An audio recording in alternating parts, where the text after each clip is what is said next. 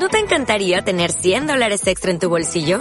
Haz que un experto bilingüe de TurboTax declare tus impuestos para el 31 de marzo y obtén 100 dólares de vuelta al instante.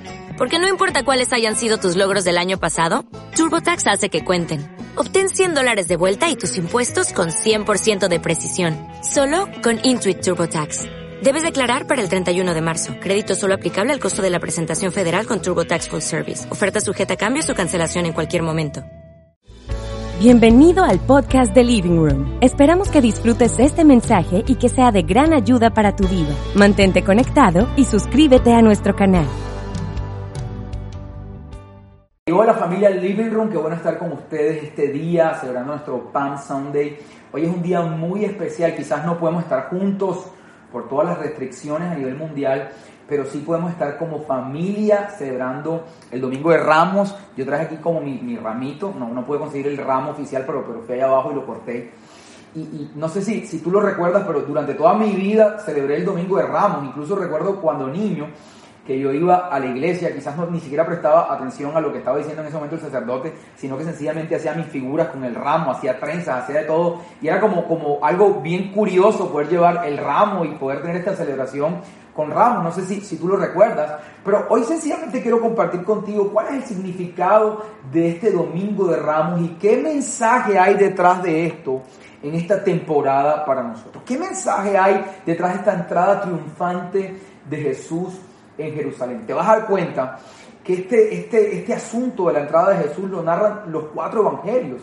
Por ejemplo, el Evangelio de Mateo dice que cuando Jesús iba entrando a Jerusalén, Dice que la gente estaba muy conmovida. Los discípulos pues tomaron un burro que, Jesús mismo les había dicho que, que, ubicaran este burro y tomaron y le pusieron sus, sus mantas arriba del burro. Jesús lo montaron en el burro y cuando iban entrando a Jerusalén, dice el mismo Evangelio de Mateo que la gente estaba muy conmovida. Había gente delante de Jesús, gente detrás de Jesús, gente en el camino y tiraban mantos en el camino para que Jesús pasara por encima de los mantos y tomaban todo tipo de ramas de los árboles, tomaban mantos y los sacudían y decían, Osana al Hijo de David, Osana al que viene en nombre del Señor. La gente estaba eufórica ese día recibiendo a Jesús. Estaba supremamente eufórico. El Evangelio de Lucas dice algo más interesante. Dice que Jesús, cuando iba llegando a Jerusalén, miró a Jerusalén y lloró. Quiero que lo leamos aquí. Eso está en Lucas 19:41. Dice, cuando se acercaba a Jerusalén, Jesús vio la ciudad y lloró por ella. Y dijo, quiero que escuches esto que dijo Jesús. ¿Cómo quisiera que hoy supieras lo que te puede traer paz? Pero eso ahora está oculto a tus ojos. Quiero volverte a poner en contexto. Él llega, mira a Jerusalén y empieza a llorar, nuestro Jesús llorando, y está conmovido llorando y dice, ¿cómo quisiera que hoy pudieras saber lo que puede o lo que pudiera traerte paz? Pero está hoy cerrado, están hoy vendados tus ojos para que puedas ver qué es eso que te puede traer paz. Y la palabra paz en este momento es muy importante. Al parecer ellos estaban confundidos en qué era lo que podía darles paz. Y para nosotros es muy importante esta palabra hoy, porque quizás todo el mundo se abasteció de todo. Se abastecieron excesivamente de papel higiénico, lo vimos en todas las en todas las noticias, te abasteciste quizás de, comida, te abasteciste de, de, de, snack, te abasteciste de todo tipo de cosas, pero creo que hay un producto que está escaso en las casas hoy. Hay algo que está escaso en las familias, que tiene excesiva demanda y creo que es la paz. Por más que la gente está abastecida de todo tipo de cosas para esta cuarentena, la gente no tiene paz. Y Jesús dice este día, justo el día que estamos celebrando hoy, justo Jesús llora, mira la multitud y dice, ¿cuánto quisiera que hoy y te lo dice a ti esta mañana, ¿cuánto quisiera que hoy, en medio de lo que estás viviendo, ustedes pudieran saber qué puede traer la paz. Ustedes pudieran saber qué puede darles paz. Esto es muy importante. Ahora, para empezar, quiero hacerte una pregunta esta mañana. Y quiero preguntarte, y quizás esta pregunta no es mía, yo quiero que tú, tú se la respondas a Dios. Te voy a dar un segundo para que tú se la respondas a Dios. Si, si, quizás si estás con tu esposa, sencillamente la tomes de la mano, lo mires a los ojos y le puedas responder esta pregunta, porque no es una pregunta mía hacia ti, es una pregunta del Padre hacia ti. ¿Cuál crees tú que es la fuente de tu mayor preocupación en medio de esta temporada? O sea, ¿cuál es la mayor fuerte fuente de preocupación que tú tienes hoy? ¿Cuál es? Y quiero darte un segundo para que tú levantes tu mirada y le digas, Padre, la mayor fuente de preocupación es esta. O miras a tu esposa y le digas, la mayor fuente mía de preocupación hoy es esta. Y la pregunta es muy importante porque escúchame, cualquiera que sea la respuesta, cualquiera que sea la fuente de tu preocupación eh, hoy, será justo ese mismo lugar, justo en ese mismo lugar donde tú irás a buscar tu paz. Será justo ahí donde irás a buscar paz. Y fíjate, era lo que pasaba con todo este pueblo de Israel, todas estas personas que estaban en Jerusalén. Ellos creían que la fuente de su paz era un libertador político. Quiero ponerlos en contexto. Roma estaba ocupando, el imperio romano estaba ocupando Jerusalén. El imperio romano estaba en su expansión política y militar. Estaban, estaban expandiendo su imperio y ahora habían ocupado a Jerusalén. Las personas estaban sufriendo el abuso de, la ocupación romana, el, el, cobro excesivo de impuestos, todo tipo de problemas sociales, políticos, hambre, pobreza, todo tipo de situaciones a causa de la ocupación romana. Era su mayor preocupación. Y entonces, al ser su mayor preocupación, ellos estaban buscando su paz en un libertador político, en alguien que estableciera, que, llegara con, un, con una propuesta militar y política para resolver el problema de la ocupación romana. La mayor fuente de, de preocupación de ellos era justo el lugar donde ellos estaban buscando su paz. Pero entonces aparece Jesús en escena y ellos empiezan a batir sus ramos porque creían que este Jesús era esa respuesta política. Pero pasaron pocos días en que ellos se dieron cuenta que Jesús no cumplió sus expectativas de ser un libertador político, no cumplió sus expectativas de hacer una revuelta y, traer una, un, golpe de Estado, no cumplió sus expectativas. Y una vez que él no cumplió sus expectativas, todas estas personas que decían, Osana el hijo de David, ahora estaban diciendo, crucifiquen. Porque como ellos estaban buscando la paz en un libertador político, como ellos estaban buscando la paz en lo que ellos creían que era la fuente de sus problemas, Perdieron de vista que el príncipe de paz estaba en medio de ellos. No pudieron reconocer al príncipe de paz. Tuvieron la paz a su lado. La paz entró montada en un burro. La paz estaba ahí. El príncipe de paz, Emanuel, Dios con nosotros, fue enviado para traer paz. Fue enviado para traer una paz, dice la palabra, que no es de este mundo. La paz estaba caminando en medio de ellos. Pero como estaban tan enfocados en buscar su paz justo ahí donde ellos consideraban que era la fuente de sus problemas, no pudieron reconocer a Jesús. Y por eso Jesús lloró, por eso Jesús miró toda esta escena. Él sabía que lo estaban alabando, él sabía que toda esta adoración era, era, era una adoración que estaba buscando la paz en un lugar equivocado. Por eso él llora y él dice, ¿cuánto quisiera que ustedes hoy pudieran saber qué podría darles paz o dónde está su paz? Y es lo mismo que hoy Jesús al vernos a nosotros y vernos buscando estas mayores fuentes de preocupación, es lo mismo que hoy Jesús piensa y el mismo mensaje Jesús tiene para ti hoy. ¿Cuánto quisiera, familia que me está viendo, cuánto quisiera que ustedes pudieran saber hoy qué es lo que podría traerles paz? ¿Cuánto quisiera que ustedes hoy pudieran saber qué podría darles paz a ustedes, a su familia? Ese es el propósito mío esta mañana. Que tú puedas encontrar paz, que tu familia pueda encontrar paz. Quiero sencillamente contarte dos pequeñas recomendaciones para que tú puedas encontrar la paz que solo Jesús puede darte mañana.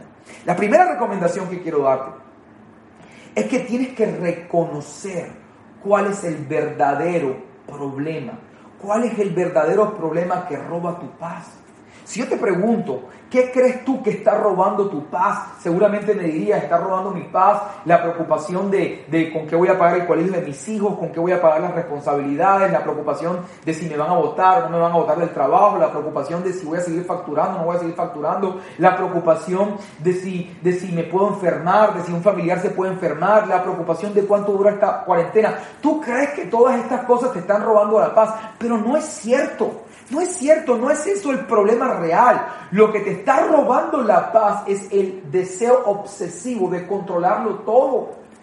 Realmente lo que nos roba la paz no son los problemas, lo que nos roba la paz es nuestra soberbia de quererlo controlar todo, tener todo bajo nuestro control. De hecho, me he dado cuenta que hoy la espiritualidad está siendo dirigida hacia quererlo controlar todo. Tú vas a encontrar, he visto muchas, muchos líderes espirituales diciendo cosas como vamos a entrar en ayuno para que Dios tenga misericordia de la tierra, vamos a entrar en ayuno para que Dios traiga una respuesta. Escuché otras personas que decían, vamos a orar y vamos a orar hasta que Dios manifiesta una respuesta y te das cuenta que detrás de esta oración y detrás de esta espiritualidad lo que hay es el deseo de controlar. Al punto es, si Dios no hace nada, entonces nosotros sí vamos a hacer algo y vamos a hacer que Él haga algo. Vamos a orar tan fuerte, vamos a ayunar tan fuerte hasta que logremos que Él haga algo. Y detrás de eso está tu deseo de controlar incluso a Dios. Oye, si Dios no hace nada, yo sí me voy a parar y voy a orar y voy a ayunar y voy a hacer que Él haga algo. Y no hay, no hay más tu espiritualidad que una compulsión a tus pensamientos ansiosos. Termina siendo tu espiritualidad nada más que un acto compulsivo a tus pensamientos de inseguridad y a tus pensamientos de quererlo, de quererlo controlar todo. Yo creo que en estas temporadas es más espiritual un silencio, una, una quietud confiada que una oración ansiosa. Y es que, y es que nosotros eh, pudiéramos estar buscando paz en, en, en quizás en, una situación, en una persona, en, cierta condición. Pero escúchame, si tú estás buscando la paz que, que, puede venir por una respuesta, por una persona, por una situación, por una condición, esta paz siempre será inestable. Y esa es la razón por la que hoy estamos preocupados por el coronavirus y por toda esta situación. Pero tienes que reconocer que antes del coronavirus estabas preocupado por otra cosa. Antes del coronavirus estabas preocupado, quién sabe por qué cosa. Hoy la excusa es el coronavirus, pero hemos vivido una vida preocupada porque el problema no es el problema, el problema real es nuestro deseo de controlarlo, de controlarlo todo. Entonces, si tú crees que, la solución es una situación o es una persona, quiero que sepas que esa paz no es estable. Porque las personas pueden cambiar, las situaciones pueden cambiar. Y fíjate, hoy tenemos un ejemplo de eso. Cambió la situación, ha cambiado las cosas. Y entonces si nosotros ponemos la paz en las personas, en las situaciones, en los escenarios, cuando los escenarios, las personas, las situaciones cambien, también cambiará tu sensación de paz, también se fumará tu paz. Esto es lo que se conoce como la paz del mundo. Solo Jesús puede darte una paz, solo Jesús puede darte una paz estable. Ahora te vas a dar cuenta que estas personas estaban buscando su paz en un libertador, en un libertador político. Y quizás tú creas que la paz que estamos buscando hoy deba venir empaquetada en una vacuna, o la paz que estamos buscando hoy deba venir eh, empaquetada en, un trabajo, una oportunidad laboral, venga empaquetada en una, en una llamada telefónica millonaria, venga empaquetada en, en una respuesta a cuánto va a durar la cuarentena. Está buscando que la paz venga empaquetada en una respuesta eh, eh, que, es temporal, porque finalmente hoy pasa el coronavirus, pero mañana también estarás preocupado por otra cosa, mañana también tendrás angustia por otra cosa, porque tu real problema no es la situación, tu real problema es el deseo de controlarlo. Ahora te vas a dar cuenta que el mismo pueblo de Israel, estando en el desierto, te vas a dar cuenta que ellos recibieron paz en forma de un pan que caía del cielo. Y este pan tenía un mensaje, era, yo estoy con ustedes y yo los voy a proveer todos los días. Yo soy bueno. Ese pan tenía un mensaje, era que Dios estaba con nosotros y estaba a favor de nosotros. Ese era el mensaje que estaba recibiendo Israel en ese momento. Sin embargo, ellos querían encontrar su paz en sus propios cultivos. Querían encontrar su paz en cultivar la tierra, en poder almacenar en graneros ellos querían encontrar su paz en lo predecible. Por eso cuando este maná caía, ellos lo acumulaban porque ellos no querían encontrar la paz en la promesa que Dios los iba a bendecir. Ellos querían encontrar su paz en la capacidad que tenían de almacenar, de poder tener almacenado, porque se nos hace difícil buscar la paz en la palabra de Dios. Lo explicamos la semana pasada. Fíjate que una cosa que ha pasado, me ha pasado esta temporada y te cuento un poquito algo íntimo. Es que a mí operaron en la ingle hace, hace como tres años y después de que me operaron me salió una pequeña bolita y me tuvieron que volver a operar y parece que, que, los, los, los, hilos, parece que de alguna forma hice alergia a los hilos y tuvieron que operarme una segunda oportunidad y luego tuve que estar en reposo a, los dos años de la operación. Y bueno, ahora entrando esta cuarentena volví a verme otra vez un, pequeño bulto, una pequeña un pequeño bulto como un, algo inflamado y, y a estos pensamientos de preocupación. Oye, ¿será que está pasando algo mal conmigo? ¿Qué es esto que tengo aquí otra vez inflamado? Pero no podía ir al médico. No podía ir al médico. Y quizás yo estaba buscando la paz o he estado buscando la paz en que un médico me diga, estás bien. Eh, eh, tengo un deseo de encontrar paz en que otra persona me diga que está bien. Y yo leo la Biblia y la Biblia dice que por sus llagas he sido sanado. Pero ¿por qué será que necesito que otra persona me diga lo que la palabra me está diciendo? Pero al parecer estoy buscando la paz en la voz de un médico porque se me hace difícil encontrarla en la voz de Dios. Y es exactamente igual, queremos encontrar la paz en, en una respuesta económica, en una respuesta del presidente, pero se nos hace tan difícil encontrar la paz tan sencillo en la palabra de Dios, en las promesas de Dios. Ahora fíjate, este pueblo de Israel estaba en el desierto, estaba a, la intemperie, estaba en, unas temperaturas eh, exageradas. Tú estás en tu casa con aire acondicionado y con Netflix. Y lo único que Dios te está pidiendo esta mañana a ti a tu familia es que confíes que el maná va a caer mañana. Que confíes que hoy, mañana, pasado, traspasado, durante todo este año, durante toda esta vida, Dios está contigo y estará contigo todos los días de tu vida. Y si Él está contigo, dice su palabra en el Salmo 23, nada, óyelo bien, nada te faltará. Lo único que el Señor quiere en esta temporada es que confíes que el maná va a caer todos los días, que encuentres tu paz en las promesas de Dios. Y aquí es donde realmente se pone a prueba nuestra fe. Porque esto fue lo que pasó con este pueblo. Ellos estaban eh, eh, eh, meciendo sus ramas, ellos estaban adorando a Dios, como hacemos nosotros todos los domingos. Preparamos todo un auditorio, luces, bandas, sonidos, invertimos millones en adorar a Dios. Y quizás ya no lo hacemos con ramas, pero lo hacemos con grandes canciones, con grandes instrumentos, con tecnología. Y adoramos a Dios, pero detrás de eso realmente hay fe. Realmente detrás de eso hay fe. Un día como hoy, en una temporada en la cuarentena, es cuando realmente se pone a prueba nuestra, a, prueba nuestra fe. No, no, se pone a prueba tu fe cuando, cuando estás eh, eh, eh, en la mejor temporada de tu vida, facturando millones, cuando estás con tu cuerpo fitness y con seguidores, miles de seguidores en tu celular y te sientes invencible y grandioso. No se pone a, a prueba tu fe ahí, se pone a prueba tu fe en momentos como estos donde puedes encontrar paz en la palabra y en las promesas de Dios.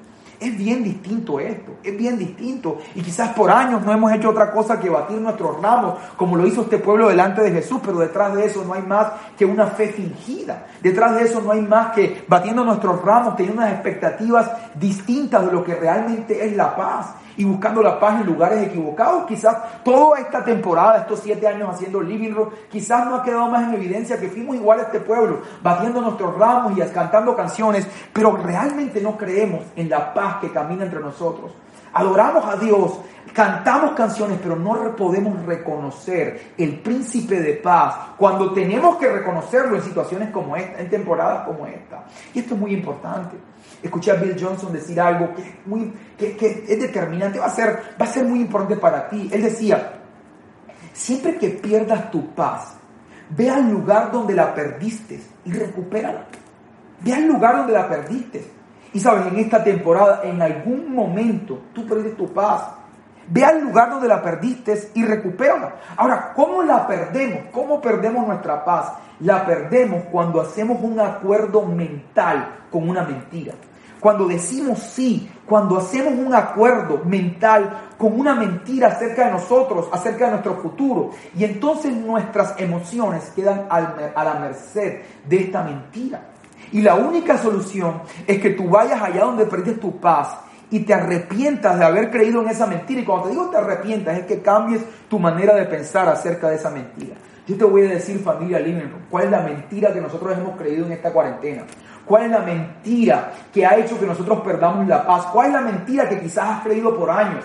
La mentira es creer que la fuente de tu provisión, que la fuente con la cual se alimenta tu familia, es tu trabajo, es tu negocio, es tu facturación, que la fuente de tu protección es tu seguro médico, tu capacidad de cuidarte, que la fuente con la cual pagas tu colegio son, son tus contratos. Esa ha sido la mentira que hemos creído.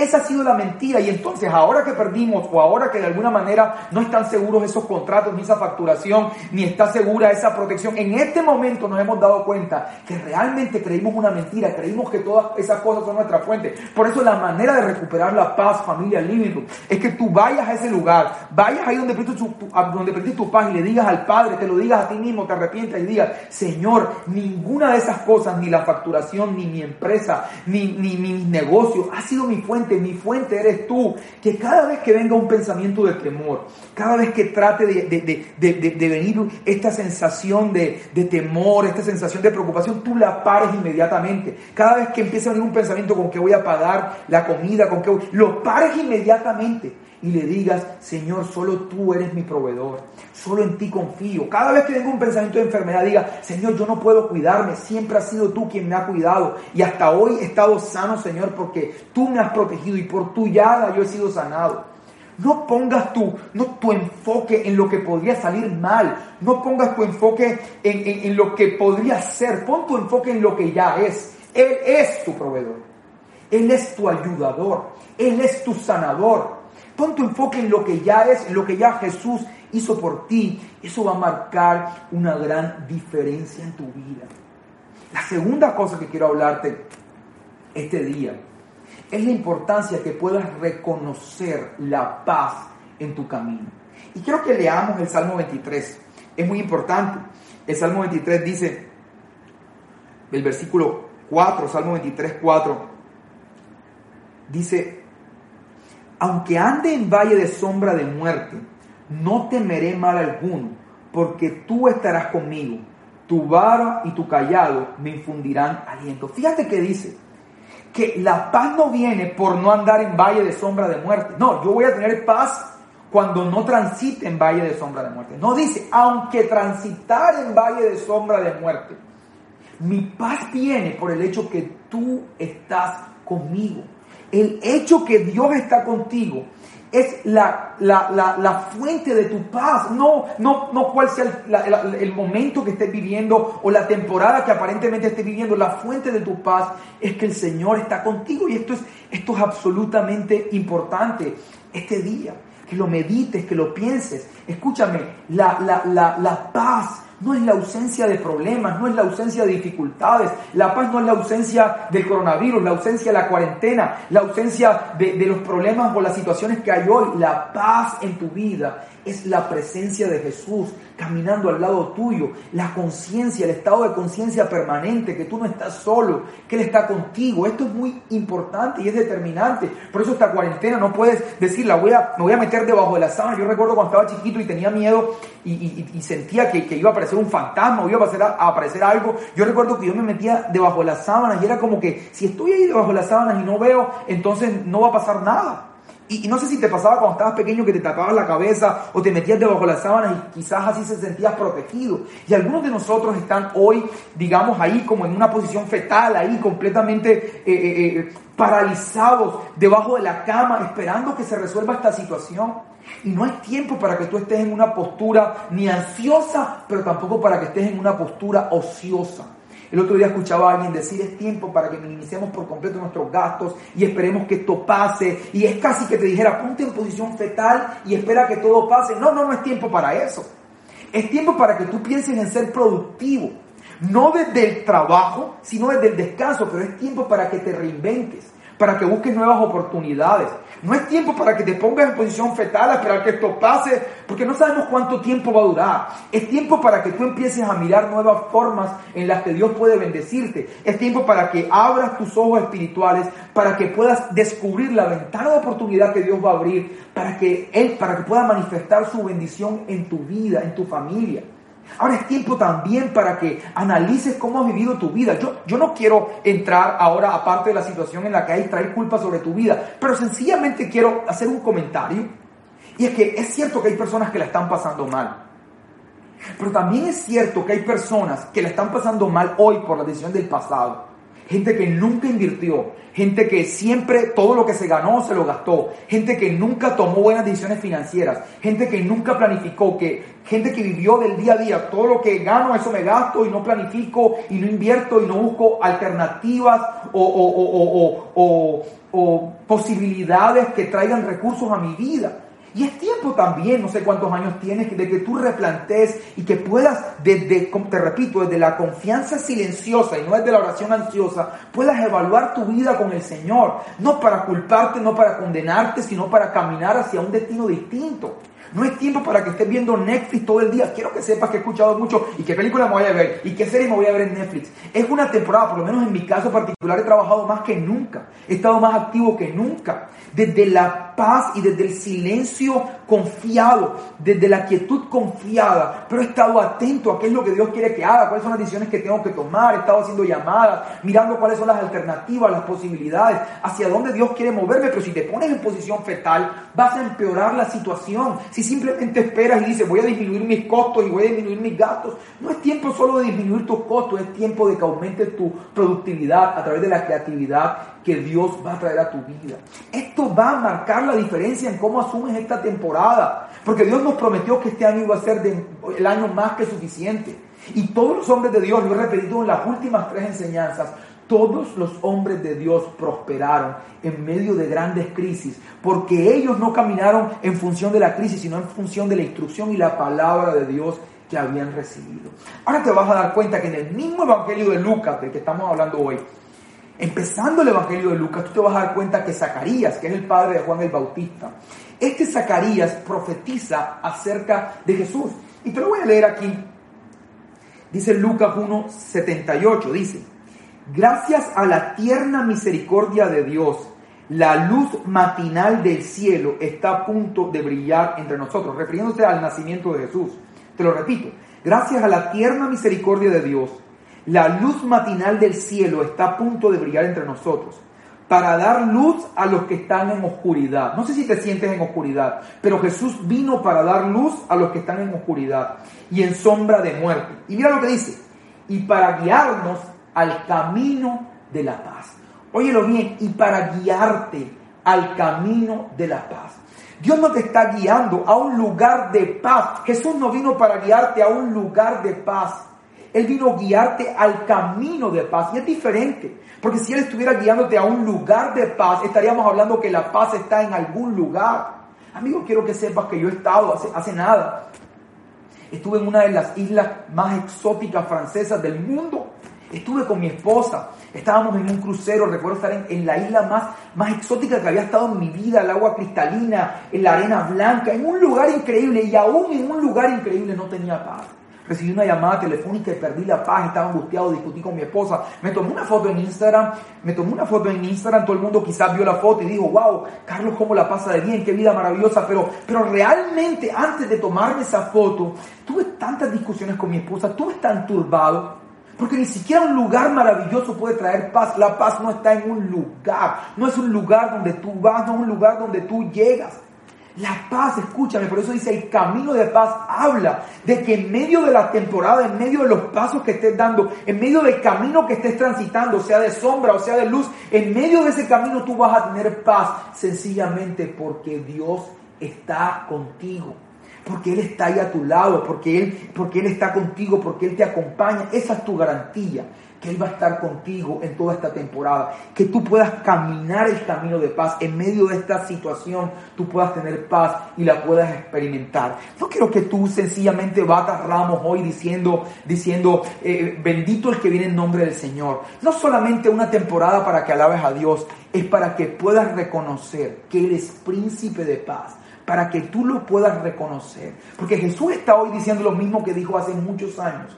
¿Cuánto quisiera ¿Cuánto quisiera que ustedes pudieran hoy saber qué es lo que puede darles paz? Y sabes qué, qué tal si tú le puedes decir hoy a Jesús, Señor, yo reconozco que tú eres mi paz, que tú eres mi proveedor, que tú eres el proveedor de mi familia, que eres el proveedor de mi vida. Esta es adoración en espíritu y en verdad. Quiero orar por ti, quiero orar por tu familia, quiero orar por esta temporada para que puedas experimentar la paz que solo Jesús puede dar. Padre, te damos gracias, Señor, porque tú eres la fuente de nuestra paz, Señor. Tú eres la fuente de nuestra paz, Señor. Padre, reconocemos, Dios, que solo Jesús puede traer paz. Padre, podemos reconocerte en medio de los problemas, en medio de nuestro deseo de controlarlo todo. Podemos decir, Señor, solo tú puedes darnos paz, Señor. Solo tú eres nuestro proveedor, solo tú eres nuestro sanador, solo tú eres, Señor, nuestro castillo, nuestro refugio, Señor. Tú eres nuestra vida y nuestra paz, Señor. Y nosotros encontramos paz en ti, Señor. toda persona que esté experimentando enfermedad, toda persona que esté, Señor, contagiada con, con, este coronavirus, Señor, nosotros lanzamos una palabra de sanidad sobre esa persona y decretamos que por tu, por tu poder, Señor, esas personas experimentan sanidad.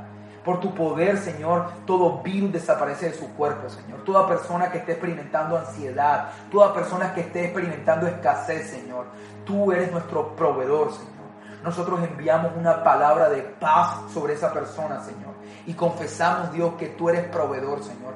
Trae de tu provisión, visítalo con tu provisión, con tu sabiduría, con tus instrucciones, Señor, para que estas familias puedan experimentar paz. Señor, te pedimos, Dios, en esta temporada, Dios, que guardes nuestros pensamientos en perfecta paz, Señor. Que nuestros pensamientos estén enfocados en ti. Tú eres nuestra paz, Señor. Y confesamos que tus planes son de bien y no de mal, Señor. Para que tengamos un futuro y una esperanza, Señor.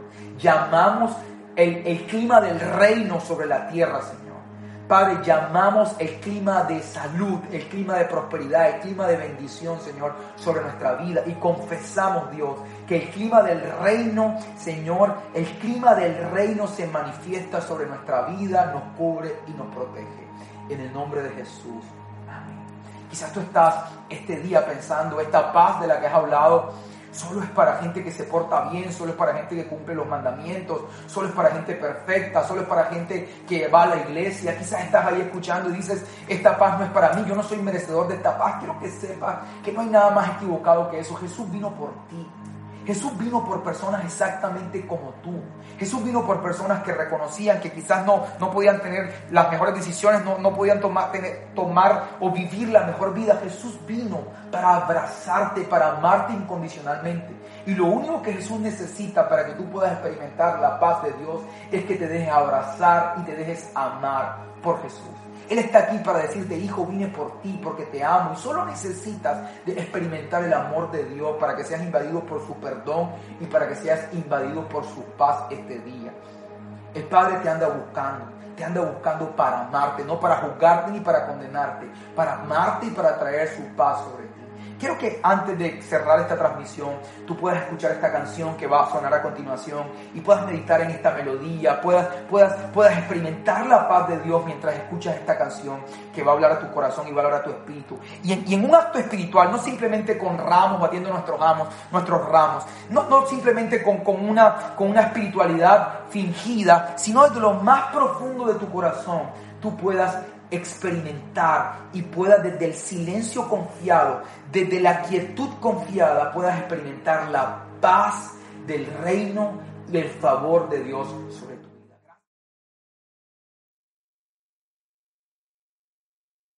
En Sherwin Williams somos tu compa, tu pana, tu socio, pero sobre todo somos tu aliado, con más de 6.000 representantes para atenderte en tu idioma y beneficios para contratistas que encontrarás en aliadopro.com. En Sherwin Williams somos el aliado del PRO.